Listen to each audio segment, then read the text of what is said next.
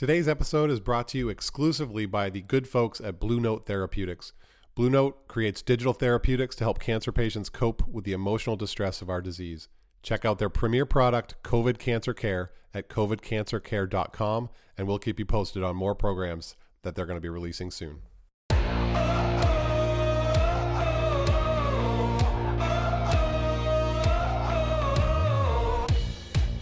Welcome to the Man Up to Cancer podcast. I'm Trevor Maxwell. I'm a stage 4 colon cancer survivor, and I've got a message for other men. You don't have to go through this alone. What does it mean to man up to cancer? It means reaching out instead of isolating. It means having the courage to accept help along the way. To me, manning up isn't just about being tough. It's about knowing that we're stronger and smarter as a pack than we are as lone wolves.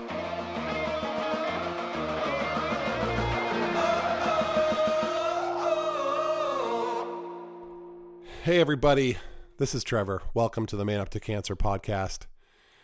I am so thankful and excited to introduce you to Robert Ramirez.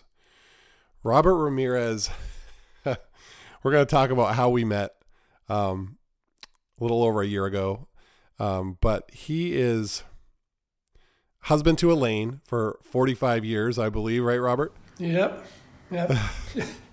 And you're 66 years old, right? Uh-huh. So you guys didn't waste any time getting married, and no, they did. That's how they did it back then. That's right. So Robert and his amazing wife Elaine live in.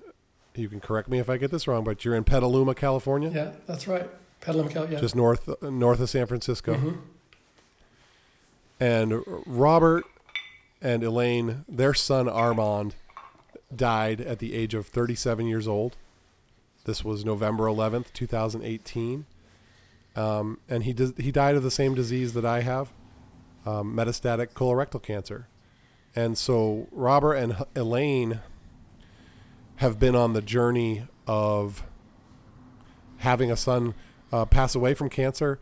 And he and Elaine are advocates in this space now of awareness and love and compassion around cancer. And we're going to get into that later as well. But I just want to say, hi, Robert. Thank you so much for taking the time to spend this hour with me on the Man Up to Cancer podcast. My pleasure, Trevor. My pleasure. So I want to take folks back to November 2019. I was invited to attend a empowered patient leader workshop, which is put on by Colontown. So Colontown, I've done shows on them before. Colontown exists on Facebook, and it is basically a support group for people impacted by colorectal cancer. And it is just an amazing place of caring people.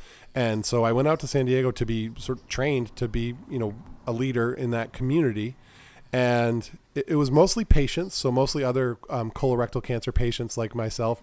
But then I look across the room and I see this just really warm, welcoming couple, and that was Robert and Elaine.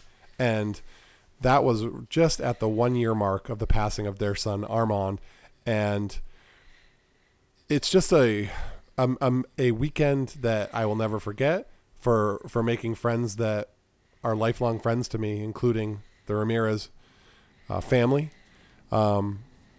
So yeah, let's talk a little bit about that weekend. I mean, I just remember clearly you were going through so much emotionally with the 1-year anniversary of the passing of your son, but you were also just so generous and compassionate with everyone there. Like, you definitely weren't locked up in your head or shying away from any of us. We all just kind of embraced each other. Is that how you remember it as well?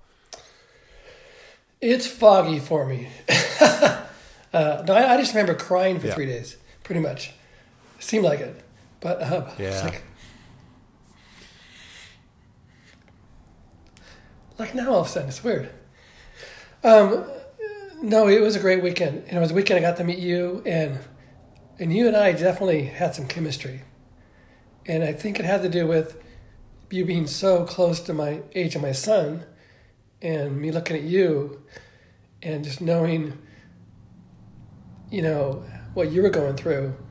But yeah, and all great people, Manju, Steve Swartz, you know, just all these people that were just sort of warriors and just loving and caring and yet just fighters, you know, and it just inspired me, you know, and all I could think about was, you know, we just kind of discovered it on the tail end because my son wasn't quite there yet, and he was just starting to get involved in it, you know, because initially he doesn't want to go any support groups, and he's going to tackle this by himself, and, you know, this kind of stuff, and I'm seeing this stuff online, and but yeah, and it was hard because we wanted to kind of run away, frankly, but we ran right into the fire. People really supported us for doing that, and that kept us here to this day, you know, to right now. I'm going to ask you about Armand, obviously, but before we start talking about your son, I do want to ask you about you. Like, for the folks who are listening today, tell us a little bit about your life journey, where you grew up, what passions have kind of defined you on your path. Well, I actually grew up in Petaluma, right here. Yeah. My entire life, you know, so didn't go too far. What'd your parents do? Well, my father was retired Air Force, and my mother was a homemaker. My father actually died when I was 10 years old. So I had a family of 9 in my family. So honestly, I honestly didn't get to know my father that well because there were so freaking many of us. And I was like third from the youngest. He was quite a bit older than my mother. That's fair, right? I mean, yeah. It was a big old family. 5 sisters, 3 brothers. You got to know your siblings, that's for sure. Oh yeah, in a you know, 3-bedroom house all crammed together, 1,100 square feet. Which I'm in real estate now, so I've visited that house many times. Not that house, but that model of a home, and sold them and got, how the hell do we fit in this thing? You know, I mean, it's so tiny, but different. We lived on the street, you know, everybody was outside back then, you know? Oh, yeah. But no, I just stayed in town. Elaine and I met her senior year of high school. I was 2 years ahead of her and kind of knew of her because of a younger sister, but never really knew her in high school. Yep. And then started hanging out with her a little bit. And then she trapped me into marriage, you know, a year later, you know. You know how women do that. Yeah, totally. And you just happened to stick around for the next 45 years. Yeah, I just happened to stick around. Yeah. Matter of fact, she just walked in. She's over there somewhere. Oh, great. My hobbies have always been music. I like to play music. Yep. Drums and percussion, and that's helped me along. And scuba diving when I get to. I like to scuba dive. Great. This is and yeah, tell me a little bit about the music. So Your email is Conga Bobby, and I've seen some images and maybe some videos of you playing the conga drums, right? Yeah. Is that? Yeah, it was something I played music in school. You know, I was in a school band, but like in the early '70s, I always started listening to when Carlos Santana came out, started playing, and a group called Malo and people like that, Herbie Hancock, and I heard the congas and it was like, what the hell is that drum? And I had to play it. So I started playing it, and really liked Latin music, and played off and on like rock bands. And then about 20 years ago, I was really involved with a fundraiser for this kid teen center, and I put together a realtor band with all real estate agents, and we did benefits. We're still kind of technically together, different members. A few of us from the original, we still play together. Not much this last year. But we do that, and I play, most recently I have a salsa band project I'm playing in. We try to meet. It's kind of tough with COVID. Yep. But it's a good way that I can get out of my head. Absolutely, you know? Man. So the 80s come along, and you and Elaine have your son, 1981. Yeah. We'd actually had at 81, we actually got 2 more kids that year. We basically had a sister pass away and inherited our 9 and 13-year-old niece and nephew. I don't think I knew that. Wow. No, I don't think we never discussed it. Yeah. So they were quite a bit older than Armand. I mean, by 13 years. his cousin Frankie and niece and his cousin Margarita. And so we raised them. So we were basically 24 years old. I was actually going back to my junior high for parent-teacher conferences because both his parents were dead. Oh my goodness. And I was only not too far out of that school, which was really weird. You know, right. See, some of my old teachers like, what are you doing back here? Oh, man, that's a lot. I'm his guardian. You know, we're his guardian. We had two other kids. Wherever your mind goes with Armand tonight, let's just go there and just talk to us a little bit about what he was like and who he was. Wow. Elaine should jump in on this. Armand was a special guy. He was if I go forward then back. First of all, he was a very good student, very good grades, but very much from an early age, it was very philosophical. He graduated UC Santa Barbara, was an English and philosophy degree. But, you know, I mean, he was into philosophers, I mean, reading Nietzsche, Socrates, these guys when he was like in junior high school. Wow. And he's like, and I'm thinking like, is my kid weird or what? I mean, what's going on? You know, but he'd be quoting stuff and talking to me about these kind of things. And, but I thought it would be a fad, but you know, he was just into that. He was so if you would talk to him at a very young age, he had this depth of vocabulary and this, you know, when he played football for 4 years, I mean, he became the guy that gave the look forward to giving the talk before the game. And he'd have something about, somehow tie it back into the Romans before they hit the field and what they did. And I mean, his coaches would tell me, you know, like, okay, now time for Armand talk, you know? And all his friends look forward to it. And he would just tell them this esoteric stuff that they thought, what, really? Who? What happened? You know? But that's the kind of guy he was. And so he's very well liked. He was also a musician and played keyboards and had a band in high school, which I was very supportive of course, you know, and was a kind of a guy that didn't have a lot of girlfriends, steady girlfriends, had a lot of girlfriends. And so he really was able to just not have that in a sense, being tied down in a way, like a lot of kids in high school, they had that girl or that boyfriend, you know, he was kind of all over it. So he could kind of move around, you know? And he went to college, went to 2 years at a local college and then transferred to university. He was accepted at university out of high school, but he just said, you know, Dad, I want to still live at home and I want to play football one more year in junior college. And, which he did. And then, when he came out of college, which was interesting, he decided that he tells me when he graduates, was a great grad, I was really proud of him. It's amazing to have him. And, he wants to be a real estate agent. I'm going, what? Oh, no. Yeah. Yeah. I'm going like, so we'll go to college? I mean, you'll be smarter than any agent I'd ever know. You're way too educated. I mean, we're just a bunch of salesmen, right? And so anyway, but he started working with us and okay. And of course, after about a year, he was really more like a technician to us, you know, assistant. And then of course, all my clients loved him immediately. And then he started selling himself and met his they never got married. I call him his baby mama, Jennifer, my granddaughter's, you know, mother. Yep. And she was in real estate fairly a couple years in. And he said, hey, we're going to team up. So then he left our group and went and teamed up with them. And, but yeah, he was just a very outgoing, bright guy, into photography, music. He got involved also, as I did. I said, hey, Ron, we can go into real estate. Just start putting out the community. Join something. Join a club, whatever. Just help somebody out. So he immediately did. And he got involved with the Realtor Association, which had a fundraising arm.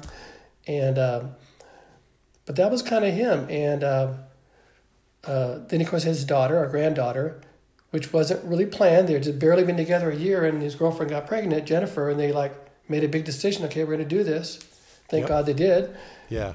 And they lasted about 3 years, unfortunately, but she was about 10 years older, and it wasn't working out. Yeah. The kid worked out, but, you know, right. So they moved on. Yep. And we're very close to her still, you know, which is great. That's awesome. Yeah. So was he that bright, like, early on? Because when you look at photos or you see videos of Armand, you get a sense that he just always had that kind of almost the wink in his eye. Like he knew things were happening before they even happened. He's like a sharp guy, right? Oh yeah. No, it was, did you know early on that that he was like that? Oh yeah. And his mother did too. The mother did too. I mean, he was, we would, we had dad's relationship with the son and a mom's relationship. You being a guy, you know how this is. And if you really want it, go to your mom. You know, you're gonna get it all.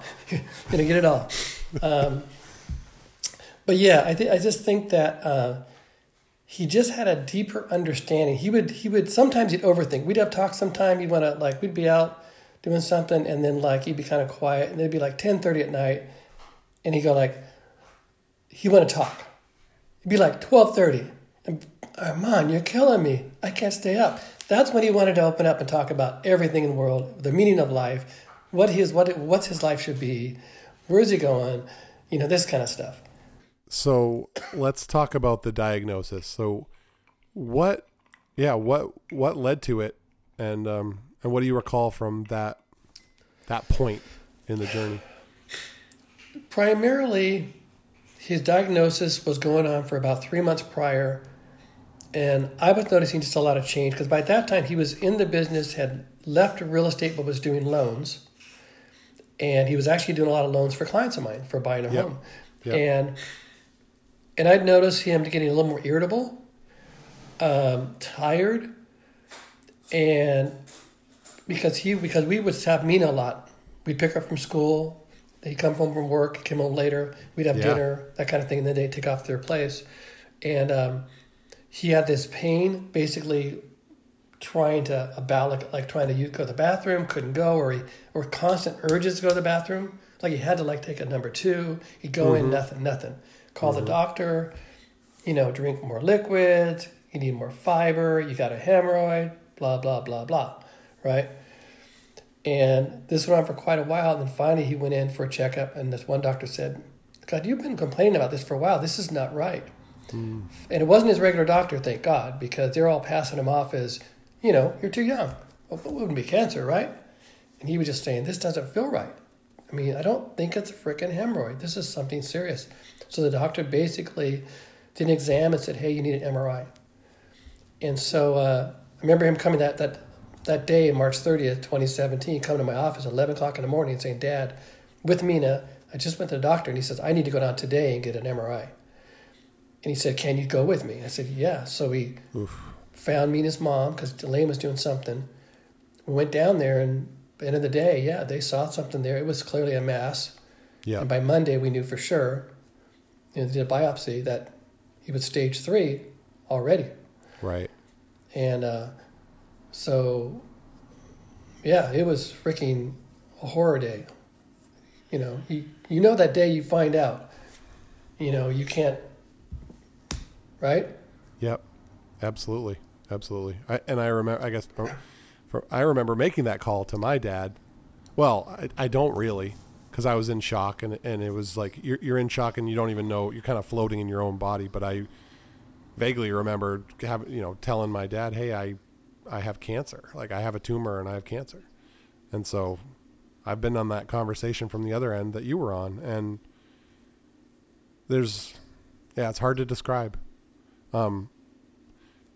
And that's when it, in some ways, that's when it, life as you knew it ends, and then life as you're going to know it begins. Mm-hmm. No, it is definitely a day in my memory. I'll never, you know, you just don't forget that. And you know, like yourself, you know, when someone tells you that, I don't even, you know, and I don't know really what was in his mind, but I know you do. Right. You know? Yeah. It was scared. Was probably the first one. Well, yeah.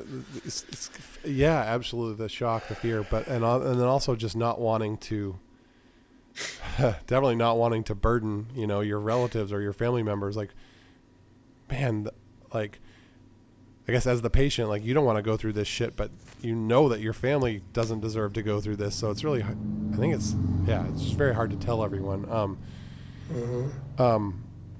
Was there any context at all in your family for early onset cancer, or any clues that anyone needed to be concerned about this for a guy his age, 37? There wasn't, Trevor, and that was so frustrating. I had a grandmother die from lung cancer. My mother at 89 had pancreatic cancer. My father, when he passed away, he had a lot of complications, but he had sort of a really rough medical history prior to that, but he basically died of cirrhosis. The liver, I think, was a final diagnosis, but he had had a stroke, some various things. But he was still 65 years old when he died. Yeah. So no, and nothing. This was And I feel the frustration because, right, if there had been any warning signs or flags that had come up, clearly you guys would have done something about it. Yeah, I honestly didn't even know what colorectal cancer was up until then. Really, I think I might have heard the term, but I don't know what it was. I never even didn't see what it was. I would think like breast cancer or lung cancer. I just never even knew that was a thing, really. I guess, and it is. Right. So the diagnosis hits, very serious situation, and sadly, unfortunately for your family, things happen pretty quickly in terms of progression. And then like it was within the next 8 months that he had passed, right? 7.5. Yeah. So talk to me about that period of your lives as a family.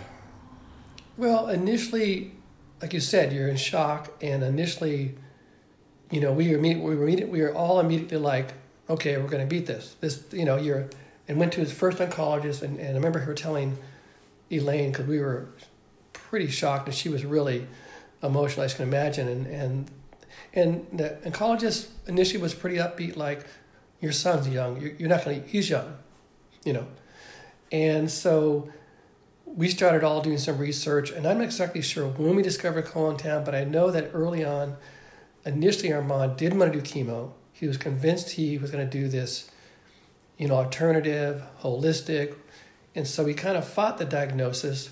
Yeah. We went to get a second opinion. The doctor in the second opinion was like, I mean, the oncologist journey can be brutal. I mean, this guy was recommended to us in the same Kaiser system.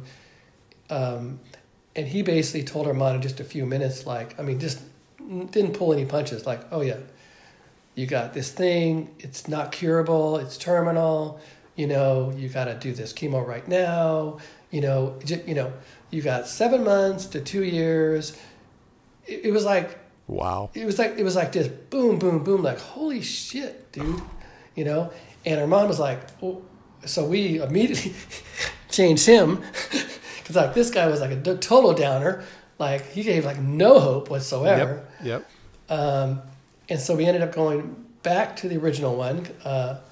And we, by that time he decided, we had met with them with the radiologist to talk about radiation therapy because that was their recommendation to do that for 6 weeks and then do chemo.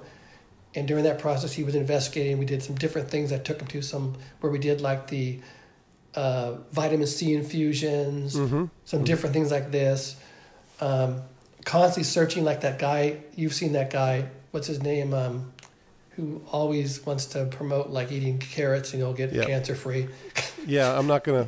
Yeah, okay. I'm not gonna repeat it, but I know who you're talking about. Yeah. Okay.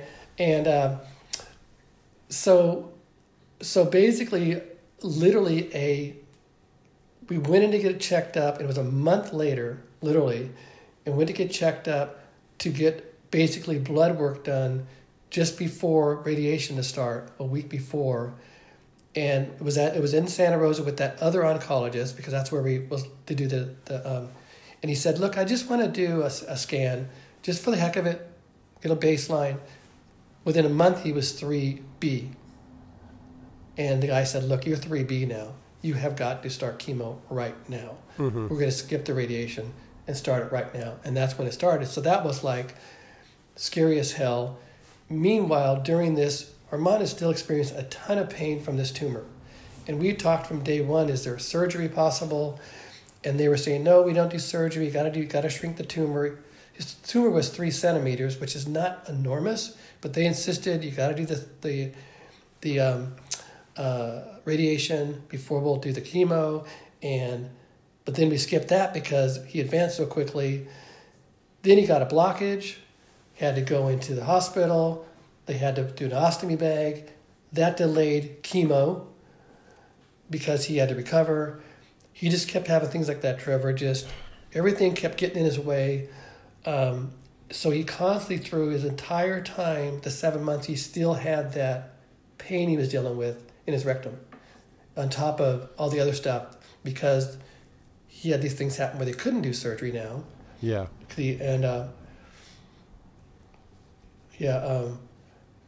I think a couple of things for me as a dad,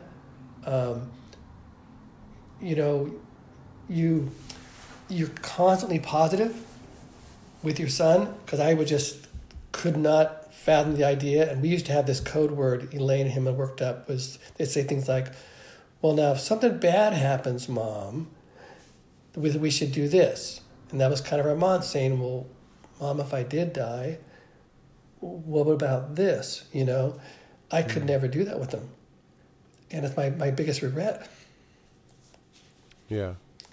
Is that I think about this for every dad, because we're going to be, the strong one, and like the whole premise of Man Up is that we're not that strong, especially alone. We need support.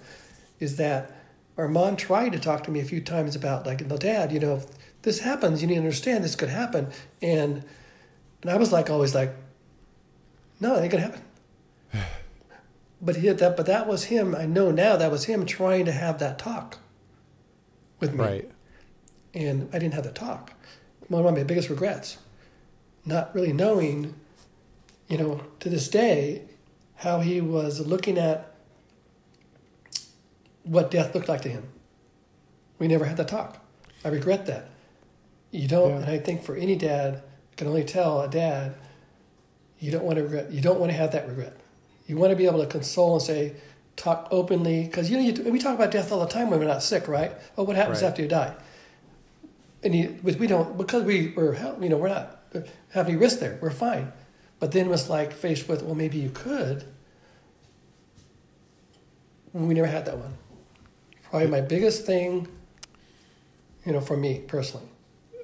I hear you and 100% respect that. And in no way would ever want to challenge how you feel about that. But one of my responses here is that I kind of just want to come out there and give you a huge hug and tell you that you were being a dad, you were being you, and you were being the best dad that you could be at the time. And he knew that. I'm sure he knew that. So I hope that, that's your process and your emotions, but I just want you to know that you were being a dad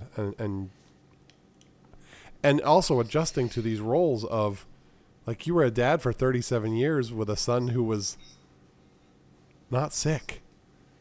And then all of a sudden your son gets sick and you need to, all of a sudden you as the dad, you're having to play these roles that are completely unfamiliar. And at the same time, you're digesting this complete overwhelm of information and trying to make decisions with him. It's unfathomable. And I can't overestimate this to the people listening, how much emotionally and intellectually you need to absorb when you get hit as a family with a cancer diagnosis. It's overwhelming, and it is, there's always going to be some regrets because it's impossible to navigate. So anyways, thank you for putting up with my. No. It's just like Joe and I were talking about this today. It was just sort of perfect that it did, that we were talking now. It allowed me a chance to sort of process and also understand that,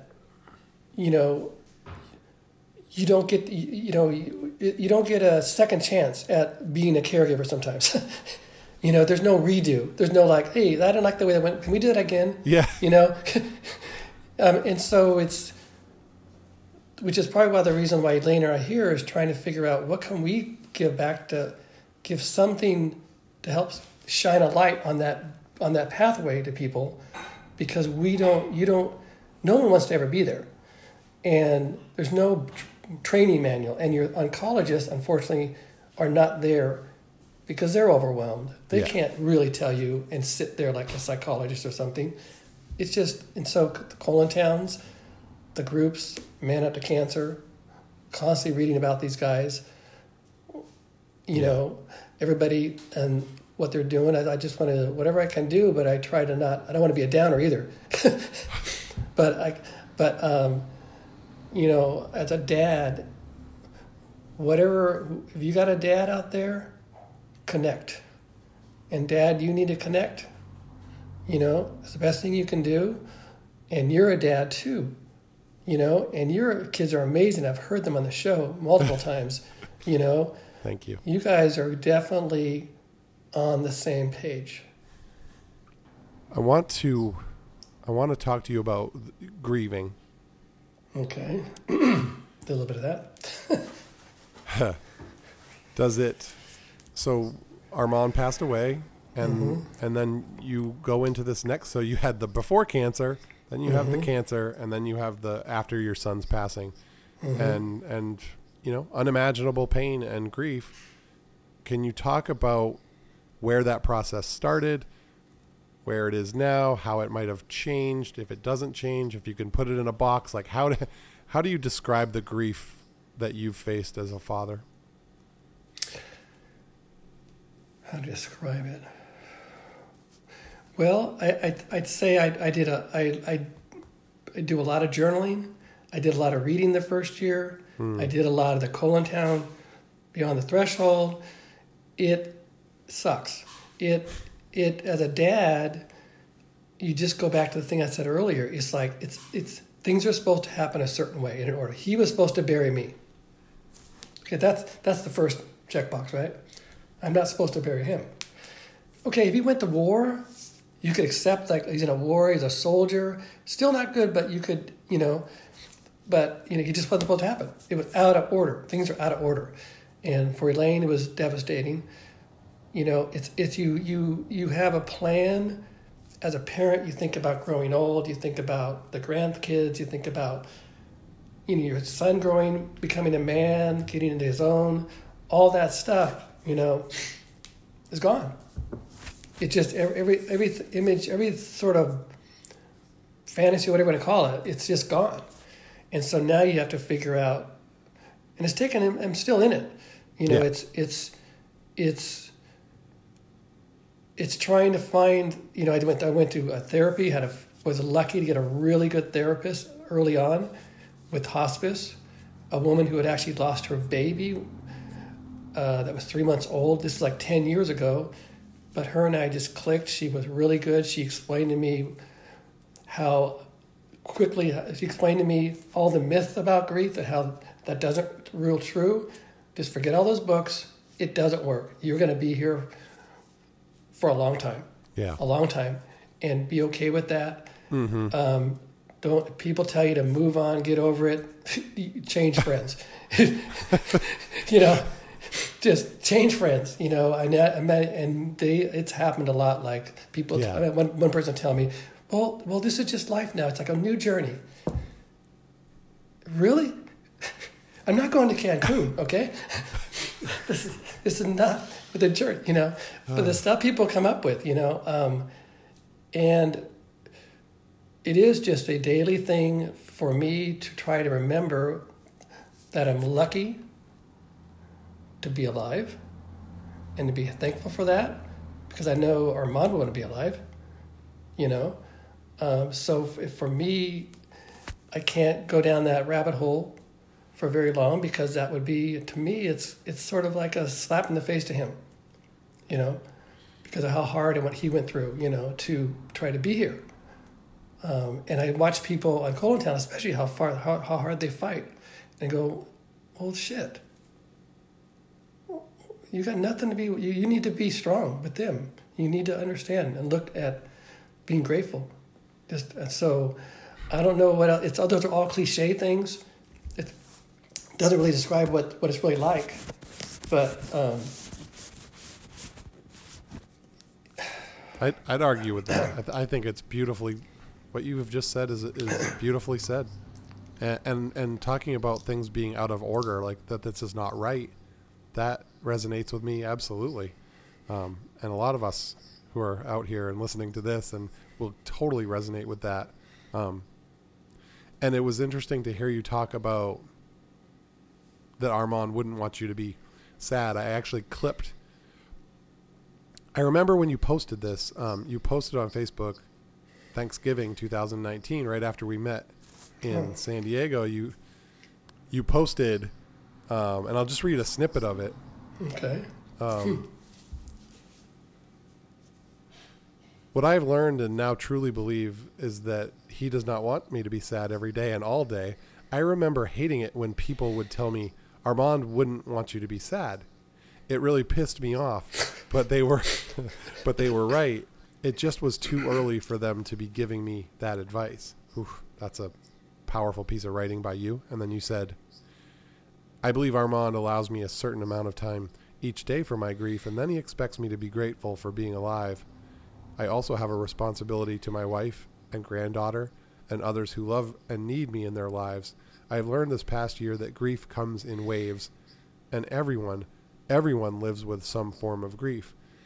I need to be aware and compassionate with them. And I clipped that out, and I've had it near my desk because it's some of the best wisdom that I've ever heard or read about when it comes to that coping with grief. So thank you for putting that out in the world, and I wanted to read it to you tonight because so you just basically said that you're still there in that place.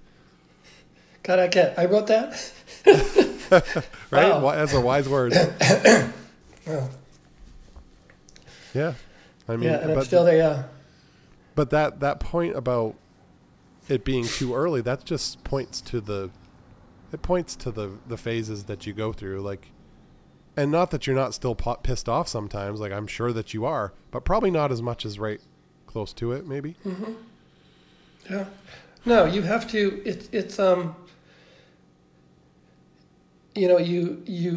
for the first year, I honestly believed that if I meditated enough, that I used to imagine him walking through the door. Right. Be like, oh shit, where you been? I'm glad you're, things like that. But at some point, when you visit your son's grave enough times and you look at it, and in my case, he has my name. He's a junior, which is sometimes really eerie. I'm looking down and I'm seeing my name, Yeah. But at some point you just go, and then I look, and sometimes Mina, his daughter, for instance, she seems to really get it. And they're so resilient. Mm. It amazes me sometimes how resilient she is that I almost have to, I try to check in with her to make sure, and Elaine does a better job at it, I think, to make sure she's not stuffing it somehow and we're missing something, maybe. Trying to really give her a space to deal with her grief. But I don't know. Yeah, and then your second point, and that I'll circle back on, is that there's no end here. There's no finish line. It's not like Robert and Elaine all of a sudden have reached we've grieved now, and we're good. Right? Right, I mean, This is part of your identity now. It is, we kind of make it in a weird sort of way. We make it a little harder on ourselves by being where we're at. But we believe it's the right thing to do, being with Colontown. I mean, there's no doubt. There's no doubt being in Colontown every day. Every day, I look at Facebook posts about cancer on my Facebook page. Every day, Yeah. And, so give people folks who are just getting to meet you. Tell them what you mean about your connection with Colontown and the stuff that you guys are doing. Well, the stuff I would say is more Elaine now. I mean, yep. I read and I support her, but Elaine does the onboarding every day. basically, where she's a clinical trial specialist. Basically, that's what they've created this position. So she's in Colontown in the Facebook groups and welcoming people to the clinical trial conversations and helping them answer their questions and exactly. She's basically looking at their pathology. She's trying to find out if they're MSI high. Mm-hmm. So all these, basically looking through that to direct them where they might fit in what group.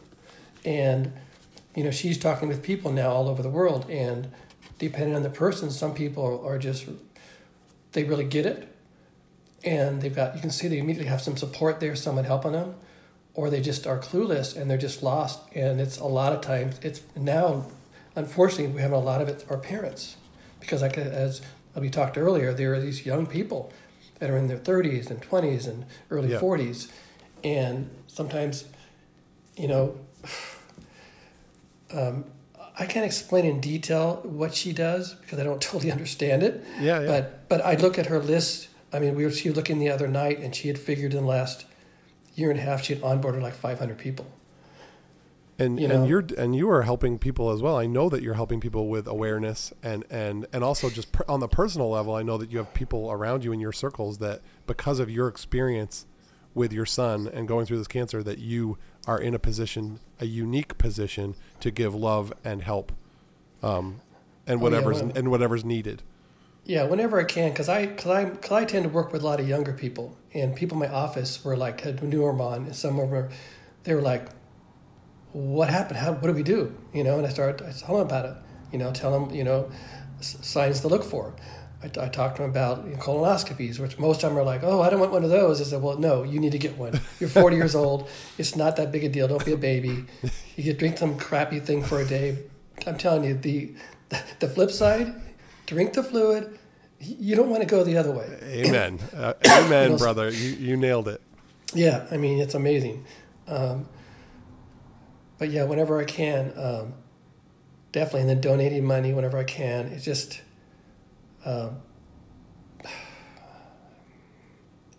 Yeah. I mean, it's you guys are givers for sure. And anyways, I appreciate that. I appreciate both of you for what you're giving to the community, and everybody loves you guys. You mentioned, I think you touched on this a little bit, but are there some specific coping or healing methods that have been helpful to you? I'm imagining music is going to be on this list, but in your journey that you might share with some out there listening to this. Well, be careful of things like, alcohol. There's a place for that. And, medicinals. I think they definitely have a place that will help. Yep. I do some sort of a meditation off my iPhone at night. I've done that for now. I started with healing meditation with Armand because I'm convinced that if I found these things, these healing light, I did that nonstop through the entire time. And I still do that. That helps. Keeping busy, forcing myself to keep busy. Yeah. It's, let's face it, distracting myself. And I know when I'm doing it. Because, otherwise you'll just turn into a blob of depression. And I forced myself to try and still get hold of my friends. It's been this. It's tricky because this last year was just like, got through 2019, was feeling a little better, and then wham, pandemic hits. Now I can't do all the things. I can't visit anybody. You can't. Now you're really going into isolation. And for me, because I'm a pretty outgoing person generally, so that bad part. So trying to force yourself to stay connected, make that phone call, or text, whatever it is, the people you would normally talk to. Just try to keep as much of a normal self what it used to look like, to some degree. That's helped me. And we just did being here at the ranch needs a lot of work. It's an older house, so that's been helpful, but yeah. Beautiful. That's great. I don't go to church, a particular organized church, so I can't say I do that, but I think if that works for you, do it, you know? Yep. Yeah, no, all excellent advice. Another thing that strikes me about you is you talk about your relationship with Armand. Like, the relationship with a loved one, whether it's a son or brother or father, it doesn't end when that person leaves this physical body on this earth. Like, you still have a relationship with your son. Can you talk about that? Because I think that can, it's a tough subject to talk about, right? But I think that that can give some parents who are losing a child some insight into that relationship is just eternal. Well, I think for me, one of the things that I did is by journaling. That was my way, honestly, of talking. My journals always was, "Dear son, dear Armand, did this, what's going on? Sorry, I'm doing that. Yeah, I'm you know, whatever." I would do my talking through my writing, and it really helped me, and then just trying to, you know, I try to for me, I communicate with him by trying to do things, trying to find out what he was interested in, things. And kind of like I was trying to dig into his philosophy books, which is hard for me to read. Because I say that way I can sort of figure out, okay, if I read this, I kind of get, you know, I'm going to get in his head. Obviously, if he read this, this is what he would think about. So it was a way for me to feel like closer to him. You know, we were lucky in this your generation with the iPhone. You have tons of videos, tons of this. We have all this stuff, you know, and I'll go back. I can look, because I have all these computers. I had to go through them. And he was really into photography, and he did a lot of GoPro stuff. He had a YouTube channel that he put up, and he has quite a few, and he's all on motorcycles, repair. So I could watch him telling somebody how to change the oil on his BMW. There he is. It's taken a while to get there to watch it, and Elaine's just starting to be able to, but he's alive. Yeah. He's right there. I feel thankful I have that, you know. Just things like that keep him in my life. And obviously there is your amazing granddaughter that you get to spend so much time with. I mean, Armand is there with you through her. Oh, yeah. Oh, yeah. And we do. And, yeah, thank God for that. There's no doubt about it. I don't know how to put her into words. She's her dad's son. She's her dad's daughter. And, you know, even though, you know, that I will say is a delicate walk because she's doing well, but then I'll want to talk about dad. You know, I want her to know that I haven't forgotten. Right. And it's okay for her, you know, and so it's a delicate walk. Yeah. You know, because she's processing things differently. You know, I asked her once about it a while ago and I said, "So how do you feel?" Well, you know, this was like a year and a half ago. She said, "Well, you know, Papa, all things happen for a reason. So I guess that's what's supposed to be." And I was like, well, I'm thinking in my head, well, I wish I could believe that. Yeah. You know, she's like telling me, going, but I don't dare argue with that. Like, that seemed to be work for her. Yeah. You know, I think they have more power than we realize. Oh man, I can't even imagine, because it's like you're trying to just trust your gut, but then there's probably all kinds of information about how to communicate with people of that age around this, and like, but they don't know, you know, her. And she's 13, and, like one of your daughters, right there, 13. Yeah, you know, yeah, oh yeah, and they do process differently, right? And I've had to learn that as well. So it can be. Yeah. It can be tricky. She's here a lot. And we've done a lot of changes to the house. And like when I was like, we had to sell her dad's car because they really didn't need it. You know, she was like, "Well, why are we selling it?" "Well, honey, we don't, you know, you're not old enough to drive." You know, it was tough because as things disappeared that he had. Right. I knew it was affecting her. But it was all the things that needed to be done. And so it was even hard for me, like, you know, So I'll like bring her stuff. Like whenever I find something, we love his clothes still, I'll pick something out. And I'll say, hey, here's your dad's sweatshirt. This was from his college. You know, now she won't take it off. Yeah. You know, she won't take it off to wash it. Thank you for opening up your heart and talking about this journey and just your honesty. I think that this episode is going to, I hope it reaches the people. I always say with the Man Up to Cancer stuff, you do these interviews or you write these blogs, you do this content, and the hope and the real hope is that it reaches that handful of people, maybe even just one person, out there who is in a place of despair or a place of loneliness, and they hear you talking about, you know, whether it's me being a patient or you being a father, they hear us and they don't feel alone and they feel a sense of communion.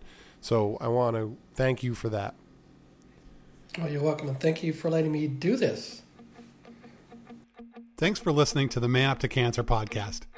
If you want to support our mission, visit patreon.com/manuptocancer. Monthly subscriptions start at $5, less than a single cup of coffee at some establishments. And if you know a man struggling with the isolation that cancer can bring, let him know about us. The Wolfpack doors are always open. Big thanks again to Blue Note Therapeutics for sponsoring today's podcast. Blue Note creates digital therapeutics to help cancer patients cope with the emotional distress of our disease. Check out their premier product, COVID Cancer Care, at covidcancercare.com.